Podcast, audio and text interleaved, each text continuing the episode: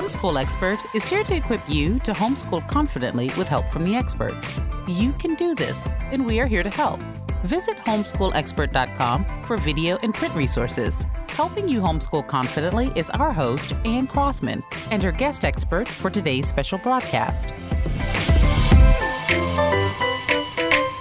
Hi, friend, and welcome to Homeschool Expert. I'm glad you're joining our conversation today with Ashlyn Carter, host of The True Podcast with Ashlyn and Travis, and a key influencer on Instagram, about her first year of homeschooling and why she decided to return to a traditional school model.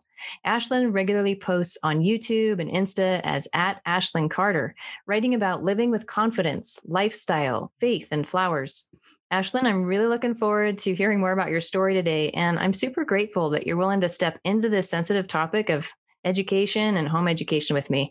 Um, if I'm honest, in some ways, your story reminds me a lot of Brene Brown's Daring Greatly. I hope that doesn't set the bar too high Whoa, goodness. for our conversation today. But I love how you're willing to give something a try, see if it works, and then remodel the plan if it doesn't work like you expected. So mm. all that to say, thank you for being here.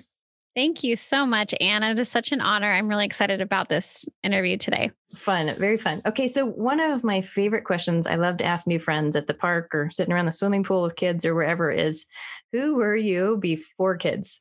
So let's start there. What's the short scoop on what you were doing in life before your title changed to mom?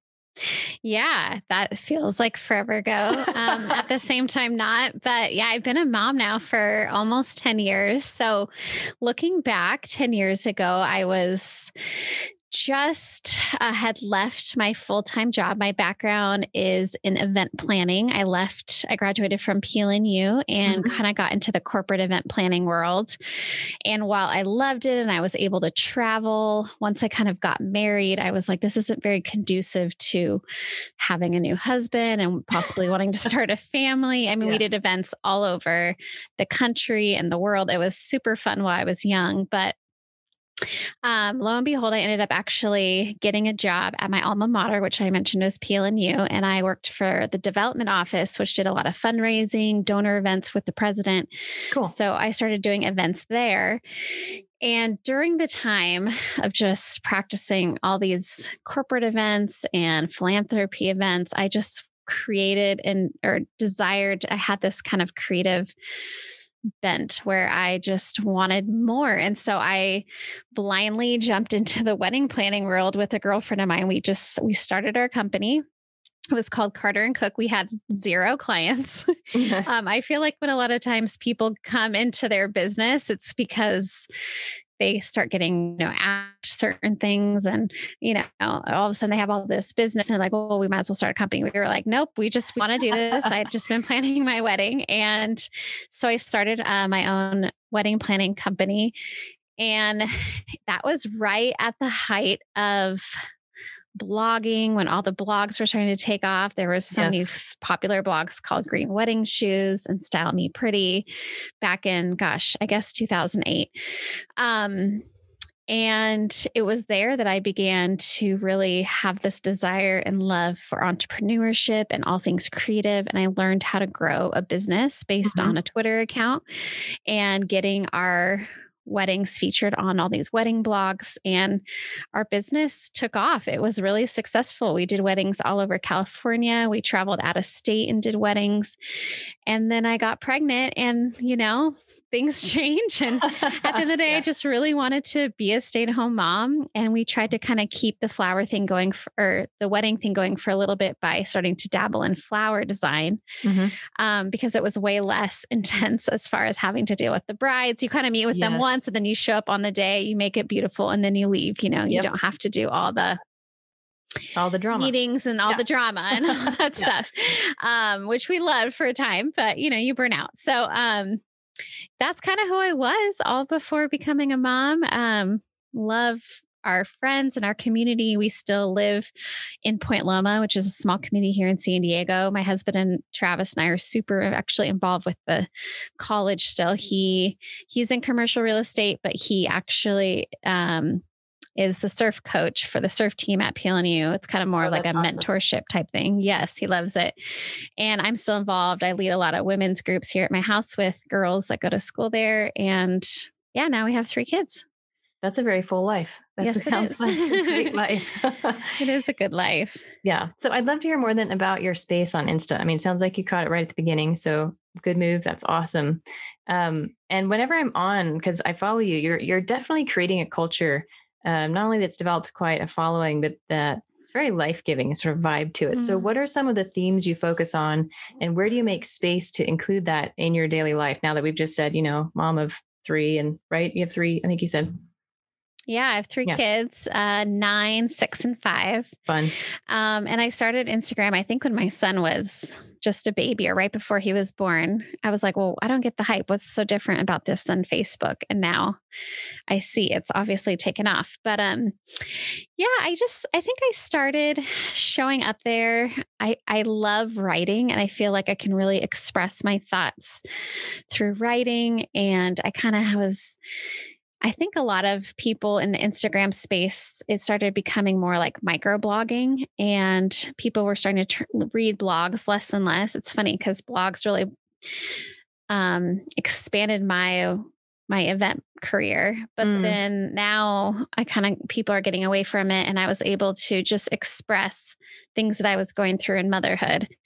And I was able to connect with people that, you know, friends and strangers alike, um, through just I don't know. I just have this desire to be authentic, vulnerable, open, honest, because that's, that's what speaks to me when I'm, especially on places like Instagram that can be so fluffy. Right. And so yes. just, you know, the highlight reel and all of that, I'm kind of like, I just, I don't know. I don't like that. I just, I want to come up as my true self. And so that's kind of where that started.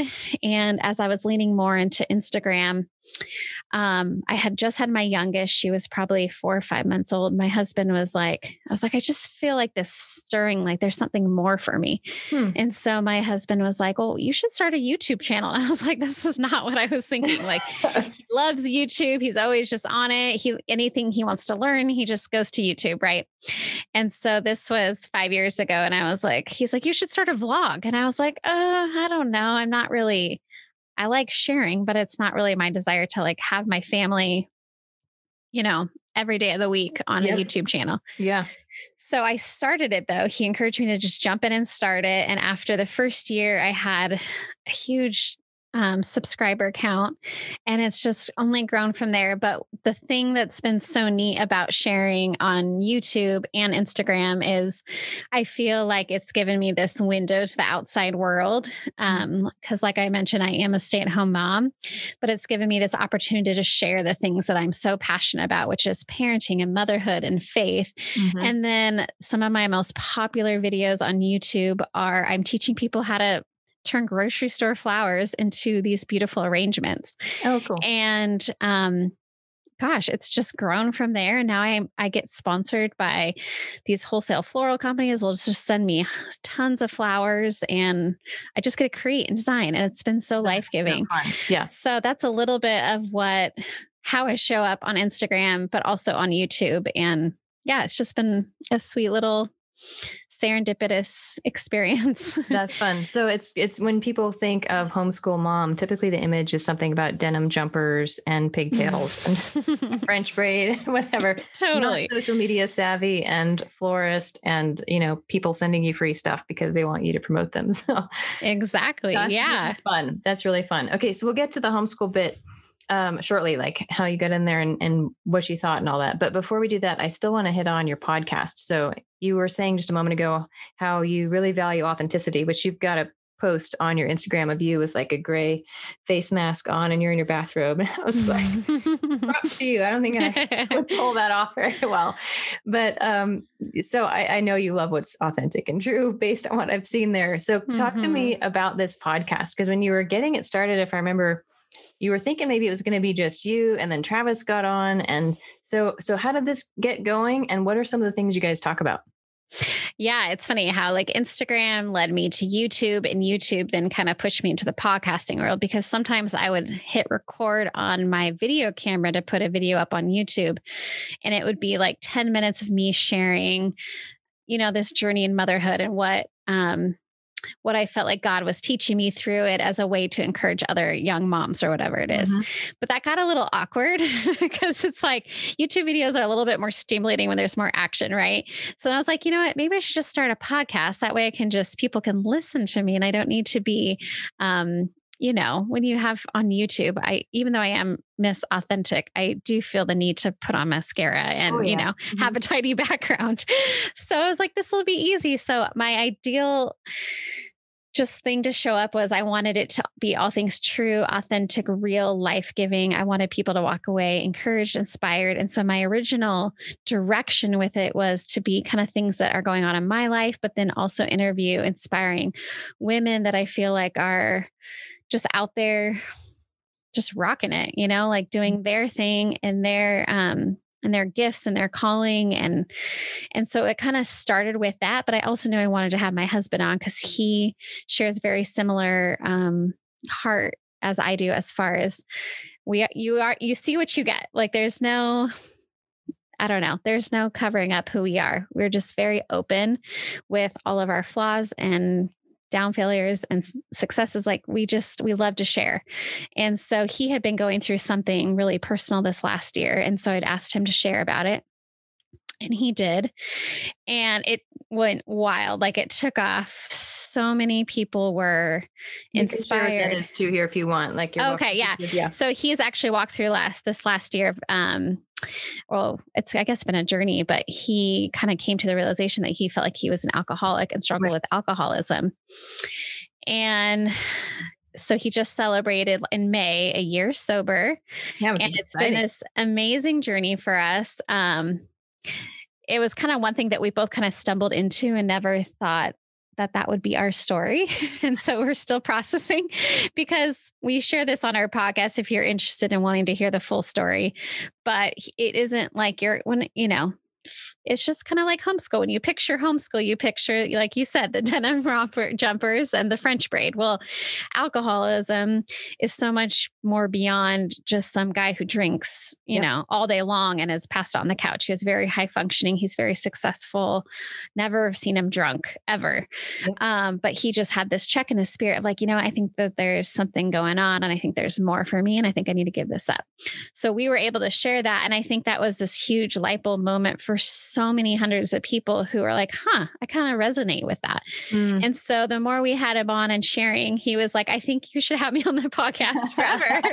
And I was like, well, let me think about it. And then I was like, yeah, I think you're right. I think this will be something that's fun to do together. And now, long story short, our focus is on all things marriage. But again, we hit hard topics like communication and things that are hard in marriages and affecting couples and families and all of that. So, yep. That's yeah, that. Those are very, those are very real topics. And I applaud you for, yeah, you guys being honest and all that, because I agree with you. Uh, things like abuse or alcoholism or trauma, they take a lot of different forms and mm-hmm. they don't fit into a neat, tidy box in, in terms of definitions a lot of time. So Absolutely. It is hard to sort them out. And then once you do, uh, it's like, oh, I actually could use some support. There's more than this mediocre thing I thought I was surviving through. And yeah, I could absolutely. And I feel like there's for, at least for us, there's like a little bit of healing that gets to come once yep. you kind of make it through the other side of some of those hard things. Yes. And you're able to share it. You're like, okay, this is, this is kind of the process and the, the full picture, full circle moment of being able to struggle, but then be able to lean in and, and yeah. share your experience and hopes to help other people. Yeah. You know, and I firmly totally. believe God does not waste our pain. Correct. And so off topic, but I always think it's interesting how, when we, when there's an area of our life that we think we have segregated to a corner, we're like, this thing only really affects this one corner, all the rest of me is fine. And then you get mm. that thing out and you're like, oh my goodness, it actually was kind of contaminating things I had no idea that they're better now. Oh yeah, absolutely. Yeah, um, my mind has been blown by yeah. taking one step towards healing, how much of a ripple effect it's had. Yeah, and for your kids. And yeah. Oh so yeah. That's awesome. So for folks listening here, like you, that you can, your Apple podcasts, your podcast is on Apple, I should say. Yes. Uh, and they can hear the full story there. You also talk a fair bit about faith in your posts also, but I want to be super transparent here. So for families who are either part of the Christian faith or open to exploring religions and faith with their kids, or they maybe aren't even close to that faith, what can they expect in your posts? And do you feel like there's space for them to join in on that? Oh yeah. I have people of all walks of life there. Um, awesome. Ultimately, I just find that whatever I share, I hope that is uplifting, is encouraging, it's inclusive, kind. Yes. And whether you agree or not, I mean, that's, that's the type of environment and community I feel like I formed in, in every little social media and podcast atmosphere that I have is one of, you know, just realness. Yeah. So, and I would agree with that. That's what I've experienced in, in how you post also. So, it, oh, good. Okay, good. It's feels very well. welcoming. Yeah. But I want, I want people to hear that too, that even though you're being real, explaining your faith, um, which is great. Everybody should have a space to talk about what they believe. Um, but yeah, you are very inviting in the way you approach life. So encourage people to follow you at Ashlyn Carter. So let's switch gears for a bit then, Ashlyn. Um, you know, not to totally whiplash the topic, but we're talking real life stuff today. Mm-hmm. Can you walk me through the transition of the past year or two? What got you into homeschooling? And if I recall, it wasn't really on your bucket list. Is that right? No. And I, I really am excited to spend some time diving deep into this because I don't feel like I've had enough time to process and like outwardly process it. So here we go. Yeah, here we go. um, so yeah, obviously, um, like many people that probably some you even have had on this podcast as of recently, got thrown into the homeschool world really last summer when I started being faced with the realization that my kids probably will not be going back to school. And just to give you the full scope, we love our little elementary school up the street. Mm-hmm. It's a little, it's a public school. Last year was supposed to be my kids' first year to oh. all be in school full time. Oh, that's um, a big year. As like a T K first and third grader at the one school. And I was counting down those days like you wouldn't believe it. oh, um, I can believe it. Yeah. So, I mean, I spent the whole summer holding my breath. And then finally, I think it was last July, actually, I decided, well, I better start thinking about plan B because like a lot of people, I did get that um, distance learning experience in the spring with my older two. And it was really hard, the mm-hmm. whole Zoom and just their ages, given their ages. And then I'd have three. And I just felt like I was a slave to the school's system and their schedule. And I was like, this is just, I don't think going to work for our family. Like my older son, I was confident in his ability, but my younger two being in second and or first and T K, I was just going to be bouncing between computers for four yes. hours. And that right. was, I just thought there's got to be a better way. So I did a lot of prayer and thinking and talking through it with my husband. And I do have a handful of friends who I knew, um, were expert homeschoolers. Yeah. And I just started making phone calls and asking a lot of questions because I was scared out of my mind. Mm-hmm. And it was actually, this wasn't even plan B. This was like plan F. And I was yes. like, if this doesn't work, and we looked into the private school option, and then I started looking, you know, further. And then I was like, I think I, I just felt this overwhelming sense that this was what I was supposed to do.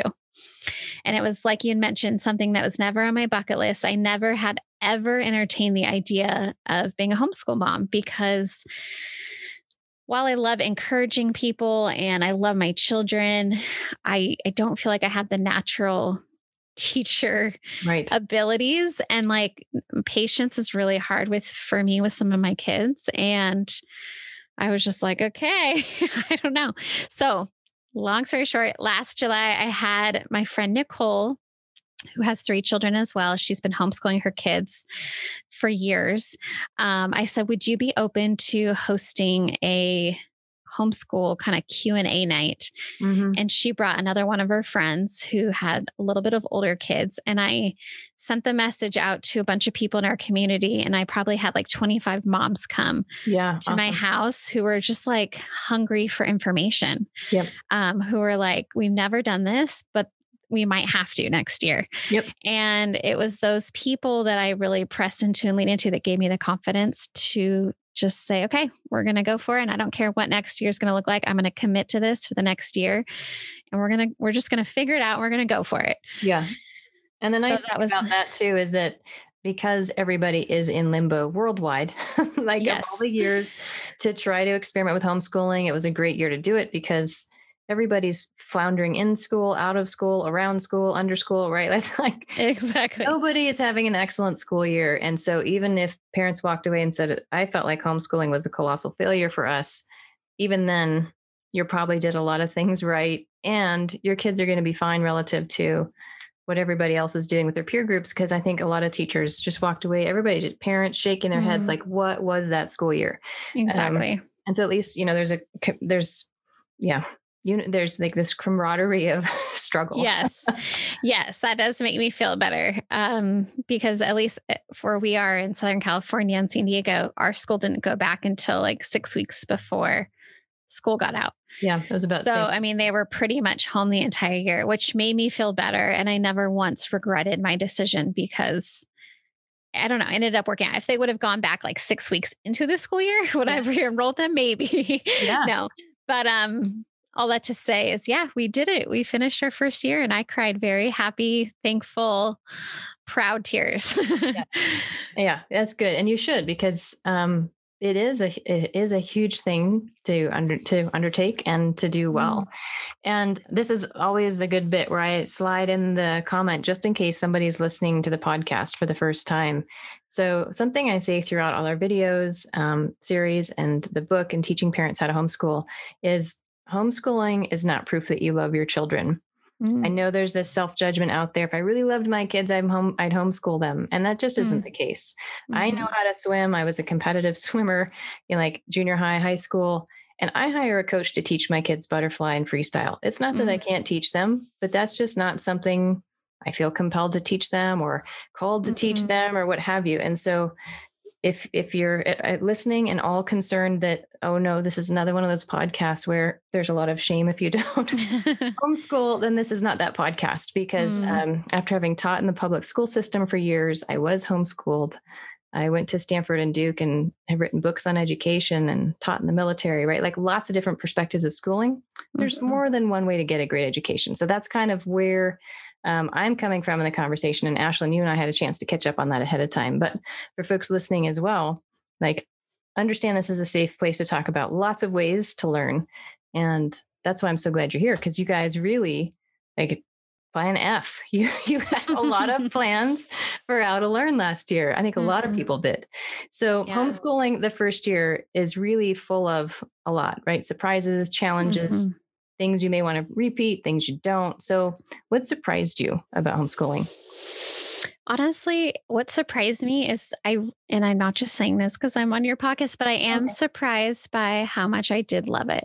Mm-hmm. And um, I mean, there were a whole nother list of challenges, of course, but yeah, we'll get to those next. Don't worry. Yeah. Once I, once I just kind of took a deep breath, like I'm, I'm the oldest of four. I'm such a perfectionist. I get really, I'm really hard on myself if I can't get it right the first time, you know, and I did all the research and I kind of hodgepodged all of our curriculum together. But once I took that leap and did it, I was like, oh my goodness. I, my eyes were open for the first time of like, I see the draw to homeschool. I see why families do this and, and how much freedom it gives and how much you're able to bend your, you know, education to each particular child and their needs. And, um, I, I just, I loved it. I loved so many aspects about it. And, it, and it's given me the confidence um, that if I feel called to, or should need to again, I would do it in a heartbeat. Nice. Um, and I loved having those, just that freedom of like, all right, let's start when we're ready to start and we'll be done by noon and we're going to have the rest of the day to take off and head to the beach or go hike or do whatever. So yeah. I loved the freedom aspect. Um, And just kind of being in control of, and I just didn't realize how, how in control I could be of my children's education. Mm. And then I will say last thing that I can think of, um, that surprised me about it is, um, well, going more off what I loved about it, but, um, yeah, being able to, my, my older two kids, I feel like I just relied on their public school teachers and preschool teachers to teach them how to read. Right. Mm-hmm. Well, with my T K-er, I like got to work with her and like see her fully read this last year. You know, she's, yeah. she's five now. And so, and she just wanted to keep up with her older siblings. And I mean, that was so special to be able to sit and talk with, or teach my five-year-old how to read this year and just feel like, oh my gosh, like we did this together. That's yeah. really remarkable. And just to see all those little light bulb moments go off was really cool. Yeah, it's true. I think learning, teaching a child to read is one of the fun parts of parenting. And it's, it's strange to say that because it's the one thing I think that scares parents the most, that and calculus probably. yeah. Like, I can't do either of those. Oh goodness. But just like when we watch our kids learn how to walk, we don't feel like we need a, you know, to be an occupational therapist or physical therapist to teach them to walk. But for some reason, when it's time to teach reading, we're like, oh, I need a degree. It's like, no, exactly. no, not no. really. There are, there are yeah. lots of resources out there. Absolutely. Um, and that's not, I mean, I have a teaching degree, so it's not like to totally cut teachers off at the knees. It's just, no, they, you, there's lots of good stuff out there to make it doable. So that's great. Absolutely. Those are all great surprises. Um, and we'll get to the challenges bit in the next question, but how about life-giving? You mentioned a bunch of them in terms of flexibility and being home, but homeschooling is a lot of work. So mm. is there something about it that helped offset the work for you or filled your tank in positive ways? Um, like something about homeschool that was life-giving. Mm-hmm. And if the answer is no, the whole thing was just say that. No, I think what was life-giving was having the space in our, in our days to just slow down. And, um, I don't know. I felt like for the first time I was able to be the mom that I had always dreamed I was going to be, if that makes yeah. sense. I always thought I was going to be the mom that was going to be just more patient and able to sit down and, you know, read through a book, book with my kids and do fun art projects and go explore. And I just, before this last year, was sometimes that mom, but not always. Mm-hmm. And one really awesome life-giving thing that we did was we incorporated a lot of like our faith background into our day. Yeah. Um, And that was really special. And it was something that, again, I don't think I would ever have slowed down and made a priority unless I was given this opportunity. Yeah. And, you know, we, we did more baking together. I'm just, we did more artwork together. And I was never the mom that was quick to get out the paints or the Play-Doh or the crafts because I didn't want the mess. And this year I was just like, let's do it. We've got the time, you know? Yeah. And so that was really life-giving for me to just be able to slow down and be present with my kids. You know, not hundred percent of the time, but no. we did gardening and, you know, just, just those type of things that you always, I think before children romanticize and then real yes. life happens. And then you're like, wait, when are we going to do all the fun stuff? We're just right. running from school to activities to bed, you know? And then homework as they get older, there's a lot. There's exactly. A lot of nowadays. And I think COVID kind of gave a unusual picture of homeschooling for better or worse this last year. On the one hand, mm. like you're saying, yeah, there's all this free time, which true, as the homeschool parent, you can customize your schedule to be whatever you want it to be. So if you only mm-hmm. want all of your kids to do one day of sports a week and like, that's it. And the other four days you're home, super, yeah. you can control that. But for a lot of homeschool families, they'd slide the big chunk of academics, you know, early morning to lunch ish, depending on the age. And then the whole afternoon is slotted full of things. So homeschoolers can also get stuck in that cycle of we're just going all the time.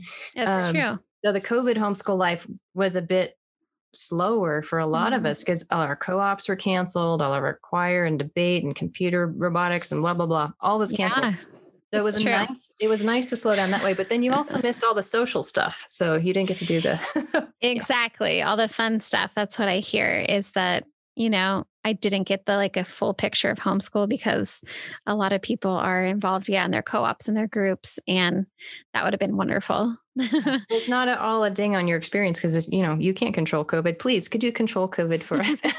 Seriously. Uh, oh. But no, it's just to say like, yeah, I love that you're able to enjoy the slower part of it. And it can be that even outside of COVID, um, which mm-hmm. is beautiful. Our family always took our vacations off season, um, so that we could afford to. And it was great to never wait in lines at theme parks or whatever, because everybody was in school. Yeah. We did do a lot of that traveling this year. And yeah. even with the people that were doing the distance learning or whatnot, I felt like they were still, again, tied to a school district's timeline. And so just to be able to break away and do our own thing. And it was very life-giving. I love yeah. that. Okay. So then now for the challenging, so that people know we're not just like putting whipped cream on the whole year. Homeschooling isn't easy, not for anybody, not, not for any of us. So what were some of those points of friction that you encountered, and were they what you anticipated before you began? Or was it something that you're like, oh, didn't think that was going to be a challenge, but here we go. Yeah. I think one of the biggest struggles was in the beginning, um, just trying to figure out what resources I was going to use, what would best fit our family and mm-hmm. my particular children, and this child versus that child. And then once I, like I mentioned, once we got into that and I got my stuff and I was like, all right, we're committed. Um, I did find it challenging, you know, like I did a, a math curriculum and I was like, you know, a third of the way through, just feeling like it wasn't what I had hoped it would be. It was a little, ch- it was a little too easy for my children. So it was mm-hmm. like making that swap and that switch. And just, I think, being a first-time homeschooler, homeschooling mom and homeschooler, just trying to figure out, are we where we should be? Yes. Like, do they, you know, we're getting through our workbooks, but where are they really struggling? Um, where do they need help? I forgot, you know, first grade, such a huge reading year as far as the development of, you know, jumping from basic reading to level like I or whatever in the books. And so mm-hmm. I forgot how much patience that really takes. Like, it's one thing to teach your kid to read, but then yep. to really be ramping up. You're like, that was fun. So now it's your dad's turn to read. Yeah, the next three months. Exactly. Exactly. I, and so, um, yeah, I have one child that are just, is out of the three, a little bit, a little bit more needier. Um, our personalities clash a little bit, and it just yeah. takes a lot of patience out of me. And so, as I had anticipated, that was the one that um, yeah. really, oof, that brought me to my knees yes. several times this year. But again, it was so refining and it was so good for me as a parent, but it was challenging. It was challenging to, because a lot of, a lot of people I spoke to in the beginning, they were saying, you know, you're not like teacher for two hours and then you take your hat off and then you're mom. Like, you are what you are at home. And so it was really hard for me to want to get school done by a certain time every day, because mm-hmm. like I mentioned, I'm very like focused, time oriented, and then them not wanting to, you know, work with me, and then me losing my patience. And I mean, I, I probably apologized eight hundred times this last year about, if that's what your kids learn is how to apologize. What a great life skill. Seriously, seriously. That's, it's hard for me to apologize and it's hard for me to have patience. So it was, it was a lot as far as just being patient. Like I said, I'm not a natural teacher. And so like when my son wasn't understanding concepts on multiplication or division, I'm like, I don't really know how else to explain this. This is just kind of what it is, you know? Yeah. And so that was challenging, trying to find creative ways. Um, and yeah, allowing my husband to step in sometimes and try to get him to explain it maybe a different way that would resonate with that child. So there was a lot of lost patience, hard moments where I felt like, man, I just wish I could just be a fun mom. And yep. now I have to do this new role as teacher. I call it the sheriff role. Yeah. I yeah. Like I'm sheriff all day. Yeah. Mm-hmm. Exactly. And so it just felt like tough sometimes to yes. want to be the loving, sweet mom. But at the same time, we, we, we have to, this is school, you know? And I yeah. kept saying like this, you're not going to, this isn't the kind of work that you would turn into a teacher. Like, I know you, you can do better. Why are you giving this to mom? Yes. Because I'm your mom. You know what I mean? It's like, they weren't really, it's their first year too. So I think they kind of slacked off a little bit, at least my older son. I was like, I know you can do better writing, you know, and, and you wouldn't turn this into your teacher from last year, but just because it's me doesn't mean you don't have to try harder. Yeah. So there were a lot these, of that. All these creative cells we were trying to work through um, as well, because with our kids in a co-op, a lot of times they have reading circles or writing circles, or they bring in something they've written and they read to their peers, and that's enough of an incentive to write better. But we lost that with COVID. Hmm. It was like, okay, I'm going to video you reading it and we're going to send it to your grandparents and your cousins. And that was sometimes enough to be like, Ooh, Oh, I better do a nice job. I'm like, yes, but mom's not good enough. No, really. Mom's not probably. So I know that was good. That's creative. See, Anne, oh, I could have used that. I was like, yeah. present it in front of us and your dad. yeah. Yeah. And sometimes even like extra parent is, is enough. Um, but again, COVID made all that trickier. So yeah, I totally hear that. I think parents, it's a common concern. Am I doing enough? Does my kid know enough? How do I know mm-hmm. if my kid knows enough? Um, And a lot of times if the parents are asking that question, you're probably doing fine. It's the parents who are like, nah, she's fine. Those are the ones we worry about. But the parents who keep oh, yeah. the temperature and they're like, is it enough? Uh, they probably have a good read, because our, our parent meters are still so sensitive. Those yellow flags will wave and we're like, I think, I feel like you should have gotten the multiplication tables by now. You're in sixth grade. Yeah. Uh, right. Yeah, exactly. Those I wave. know. I think maybe I went overboard. We'll see. I guess time will tell.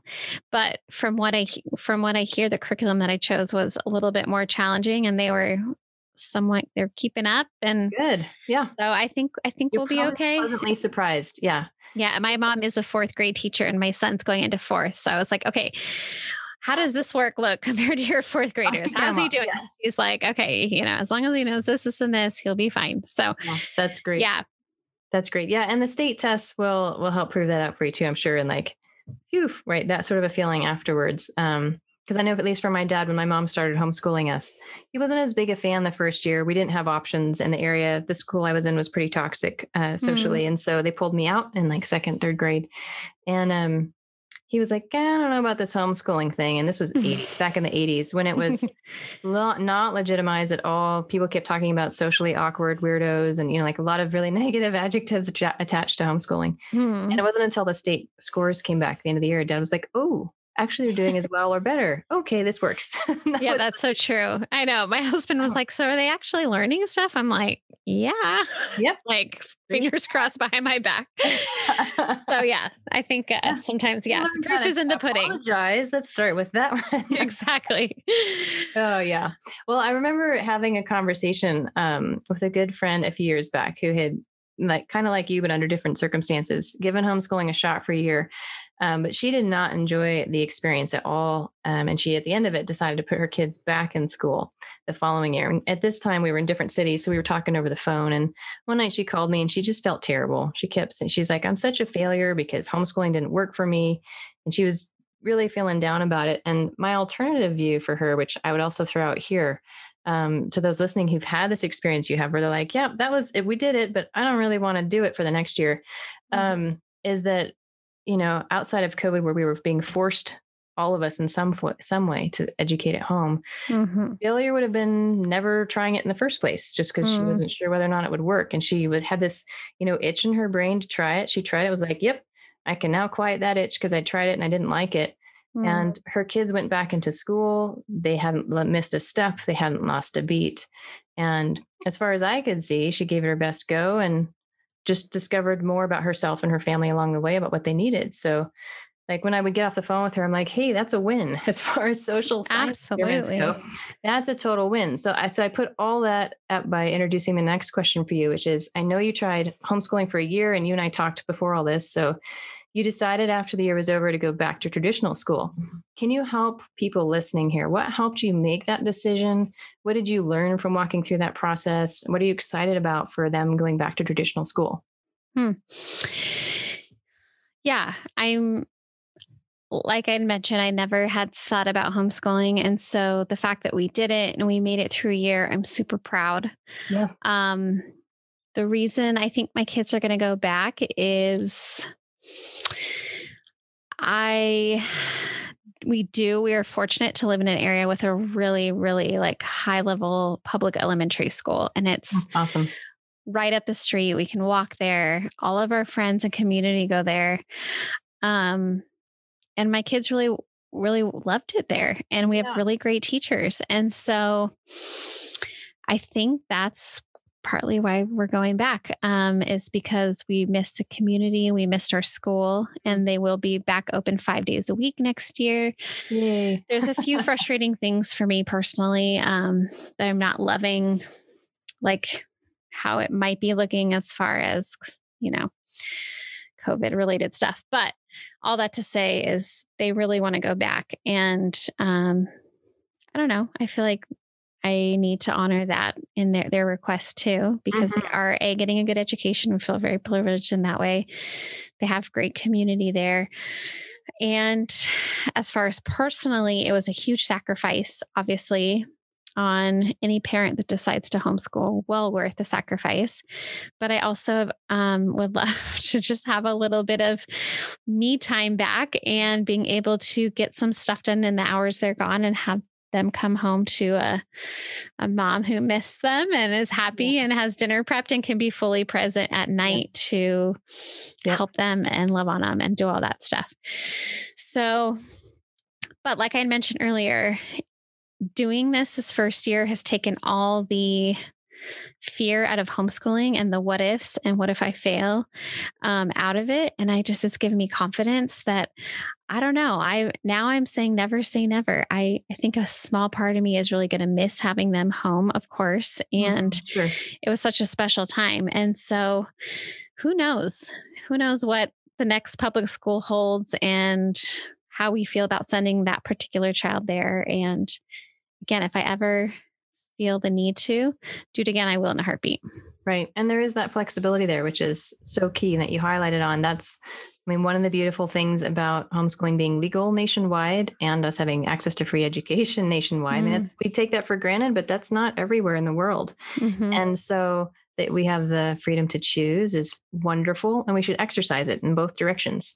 Absolutely. So yeah, like you've tried it out for a year, you now kind of know what it is. You're like, oh, okay, I got this homeschooling thing, you know, like I, I understand enough of it to, to see it for what it is. And mm-hmm. you miss the community piece. That's absolutely valid. And then mm-hmm. somewhere along the way, if you end up with some weird life transition, right? Or the school does something funky or closes, or I don't know, one of your kiddos needs something extra. That's in your wheelhouse now to be like, oh, you, we're going to take you home for like a year.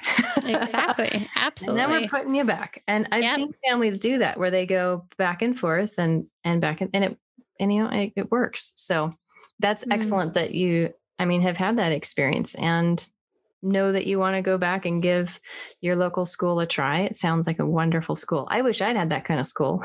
I know. Same. Elementary. It is a dreamy little place. I know. Yeah, that's a special pocket. So that's great. So then given how this last year has gone, um, what are some key resources as you're reflecting back that made your job as teacher easier this past year, or that you may have even come across at the end of the year and you're like, oh, wish I'd had that one when we started, but oh well.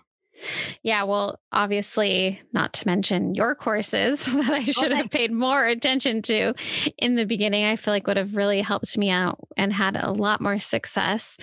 But like I had also mentioned too, is just not being afraid to ask people if you can take them to coffee or get them on the phone for thirty minutes that have done this. I feel like that has just given given me so much um peace. And I just did so much research and just different people on the internet and Instagram. And, but yeah, I was really, I think those few handful of friends, again, I, they weren't even that close of a friends, but I just felt um, led to reach out, and they were so kind and generous to share their information. And I think calm all my nerves of like, mm-hmm. you got this, it's not as complicated as you think. And so those people really, um, really helped out. So I would say, yeah, to not be afraid to reach out to people that you know that are doing it, and um, that's excellent. See if they're willing to, yeah, give some advice. That's excellent advice, because I know a lot of families did try to do it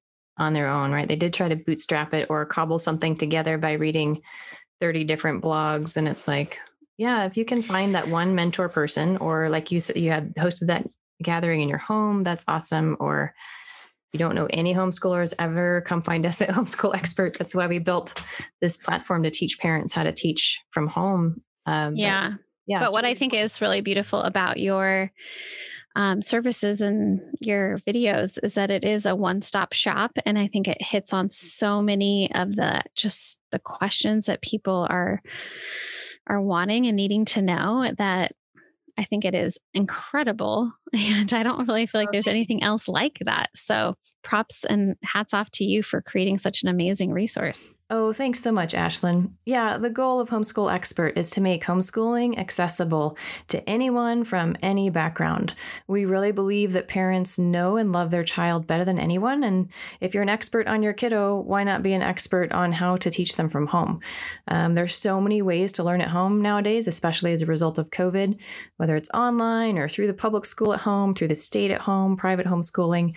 We talk about all that here um, and give parents the resources they need to teach in whatever means fits their family best. So I'm really excited to have created this resource. Um, basically, after listening to parents ask the same questions for decades, the same fifteen questions, um, I put them together in a book. Uh, things like, you know, how do I homeschool? And what about multiples around the same table? And is it really legal? And am I going to wreck my kid? And, you know, all those really important questions, um, put them together in a single resource so that parents don't feel like they've got to reinvent the wheel of homeschooling, to use an overused metaphor, but instead um, have a one-stop shop where they get everything they need, as you said, and are able to teach their kids successfully. So thanks. I appreciate the endorsement, and I'm excited to have this resource in the hands of your listeners and mine. Absolutely. So then, in response to parents who feel unsure whether or not they're qualified to homeschool their kids, because I know you kind of hinted at that one in the beginning, mm-hmm. um, what do you think are the skills that have been most important in your role as homeschool mom? And that could be, you know, whether or not it reflects on party planning, because you're like, oh my goodness, every day's a party in my house. or, um, yeah, what did you find yourself drawing on that helped you realize you didn't need a teaching degree to do this? Mm. Yeah, I think it just kind of came down to being really organized. I got one of those, um, gosh, I can't, I'm blanking on the name of the planner right now, but it's like a homeschool planner. It was mm-hmm. very thick, super intense, probably more than I needed. But um, usually on Sundays, I would sit down and just kind of go through my week and figure out, you know, what pages we need to do in the math books, what, um, you know, days we're on or whatever, as far as literature and all that. And so I kind of would plan out our weeks. And so that was hugely helpful. Um, I designated, we don't have a huge house. We don't have a homeschool room. We had nothing fancy, but we just, yeah, bunkered down at our dining room table or spread out a little bit if needed here and there. But what I did get is one of those rolling carts, and I just kept every child's just books and curriculum um, books just in those little packets with their own little pencil box with a few mm-hmm. supplies, super simple. And then I had a little small section in our laundry room in our house. It's very tiny, but I tried to keep it super organized with all of our curriculum books and the little cart, rolling cart we'd roll in and out every day. Yeah. And we kept it simple, but just being a little bit organized, doing the planning, and just having a little space to tuck that stuff away was extremely helpful for me yeah. and kept me a little bit more sane. Um, I mean, I would have loved to have this whole extra homeschool room, but we just, we live in Southern California. We don't have the luxury of having that big, um, a house down here, but yeah. So even the people who do, like, just as a side note, nobody really uses the room.